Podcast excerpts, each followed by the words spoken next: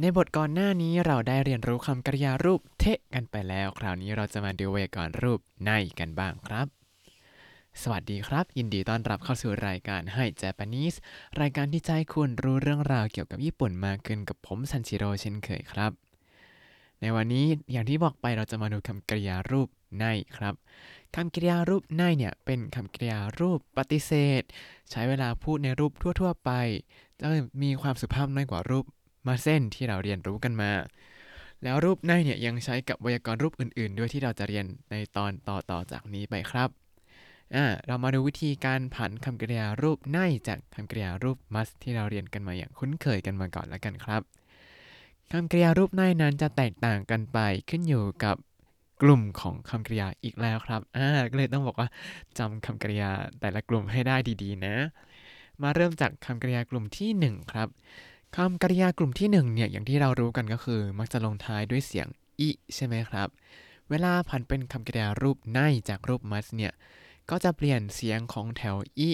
ที่อยู่ข้างหน้า must ให้เป็นเสียงของแถวอะอ่าแล้วก็เติมในเข้าไปครับ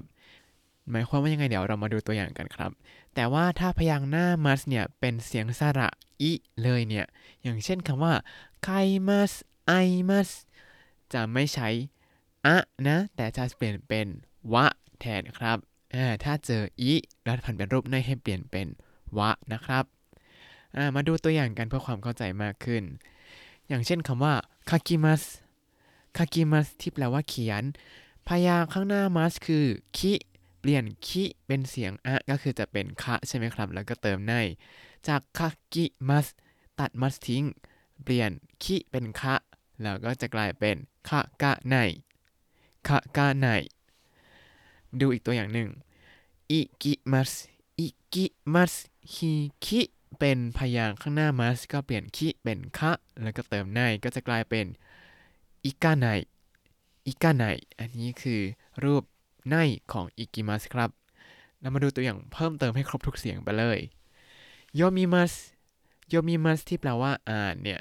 โยมิมัสข้างหน้ามิเป็นเสียง อิใช่ไหมเป็นเป็นเสียงอะก็คือมะ ก็จะกลายเป็นโยมาไนโยมาไนต่อมาซูมิมัสซูมิมัสที่แปลว่าอยู่อาศัยซูมิมิเนี่ยเป็นเสียงอิเปลี่ยนเป็นเสียงอะก็คือมะ เพราะฉะนั้นซูมิมัสก็จะผันเป็นซูมาไนซูมาไนคำว่าโทริมัสโทริมัสที่แปลว่าเอาเนี่ย ถ้าเปลี่ยนริ เป็นเสียงอะก็จะกลายเป็นระโทริมัสก็จะกลายเป็น取らない 取らない ต่อมา 帰ります 帰ります ข้างหน้า ます เป็นเสียง り เปลี่ยน り เป็นเสียง あ ก็จะเป็น ら จาก 帰ります ก็จะกลายเป็น 帰らない 帰らない ต่อมา 吸います 吸います ที่แปลว่าสูบ ถ้าเปลี่ยน い เป็นเสียงรูป อะจะเป็นวะนะครับ ไม่ใช่อะไม่ใช่ซูอะไหนแต่เป็นซูวะไหนซูวะไหนคำว่า I must I must ที่แปลว่าไปพบไปเจอเนี่ย ข้างหน้า must ก็เป็นเสียงอีเปลี่ยนเป็นเสียงวะก็จะกลายเป็นอาวะไนอาวะไนต่อมาอิโซกิมัส急ぎます ข้างหน้า ます เป็นเสียง ぎ อันนี้ก็ไม่มีข้อยกเว้นครับ เปลี่ยนเป็นเสียง あ ก็คือเป็น が 急ぎます ก็จะกลายเป็น 急がない 急がない 泳ぎます 泳ぎます ข้างหน้า ます ก็เป็นเสียง ぎ เปลี่ยน ぎ เป็นเสียง あ ก็จะเป็น が ก็จะกลายเป็น 泳がない 泳がない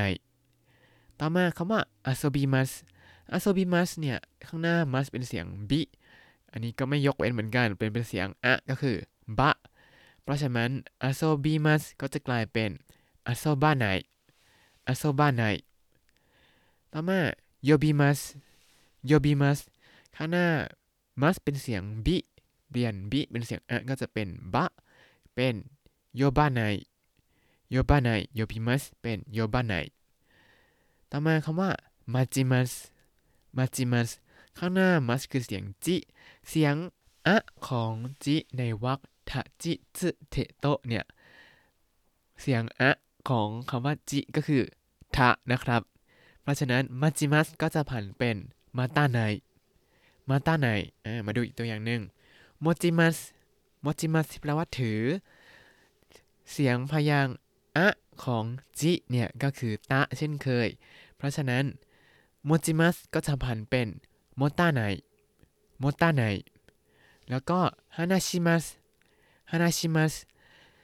ข้างหน้ามัสคือเสียงชิ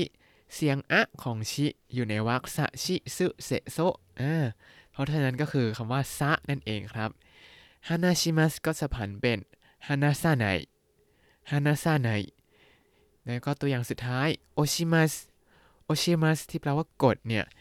เสียงอะของชิ คือซะเช่นเคย เพราะฉะนั้นโอชิมัสก็จะผันเป็นโอซาไนโอซาไนต่อมาเป็นคำกริยากลุ่มที่ 2 ครับคำกริยากลุ่มที่ 2 นั้นง่ายมาก อย่างที่เรารู้กันวิธีผันรูปเตะของคำกริยากลุ่มที่ 2 ก็คือ ตัดมาสทิ้งเติมเตะได้เลยพันเป็นคำกริยารูปในก็ทำเหมือนกันครับ ตัดมาสทิ้งเติมในได้เลยครับทาเบมัสที่แปลว่ากินก็จะเป็น ทาเบไนทาเบไนมีมัสที่แปลว่าดู ก็จะพันเป็นมิไนมิไนโอโบเอมัสที่แปลว่าจำก็จะผันเป็นโอโบเอไนโอโบเอไนอีมัสที่แปลว่าอยู่ ก็จะผันเป็นอีไนอีไนต่อมาคำกริยากลุ่มที่ 3 ครับ คำกริยากลุ่มที่ 3 เนี่ย ก็จะมีอาการนาบวกชิมัสชิมัสแล้วก็คิมัสใช่ไหมครับ แค่ 3 ตัวนี้คำกริยาที่ลงท้ายด้วยชิมัสเนี่ย ก็จะผันเป็นชิไนได้เลยครับ อย่างเช่น勉強します 勉強します ก็จะผันเป็น 勉強しない 勉強しない します เฉยๆก็ผันเป็น しない しない ยกเว้นคำเดียวเลยครับ คือ 来ます 来ます เนี่ยต้องจำดีๆเลยว่าผันเป็น 来ない 来ない ไม่ใช่ かない きない แต่เป็น 来ない นะครับ 来ない เอาละครับ แล้วนี่ก็คือวิธีการผันคำกริยารูปない ครับ ทีนี้วันนี้จะให้ไปทบทวนก่อนว่าคำกริยาแต่ละคำผันเป็นรูป ない ยังไง แล้วเดี๋ยวพรุ่งนี้เราจะมาต่อกับตัวอย่างอื่น ๆ ที่ใช้คำกริยารูป ない แล้วก็ไวยากรณ์ที่เหลือในบทที่ 17 นี้ครับ แล้วถ้าคุณติดตามรายการให้ Japanese มาตั้งแต่ episode ที่ 1 คุณจะได้เรียนรู้คำศัพท์ภาษาญี่ปุ่นทั้งหมด 4,014 คำและสำนวนครับ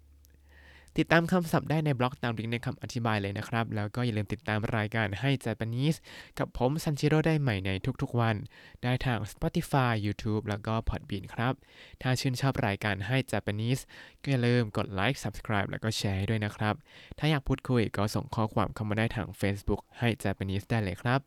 วันนี้ขอตัวลาไปก่อนมาตาไอมาโช สวัสดีครับ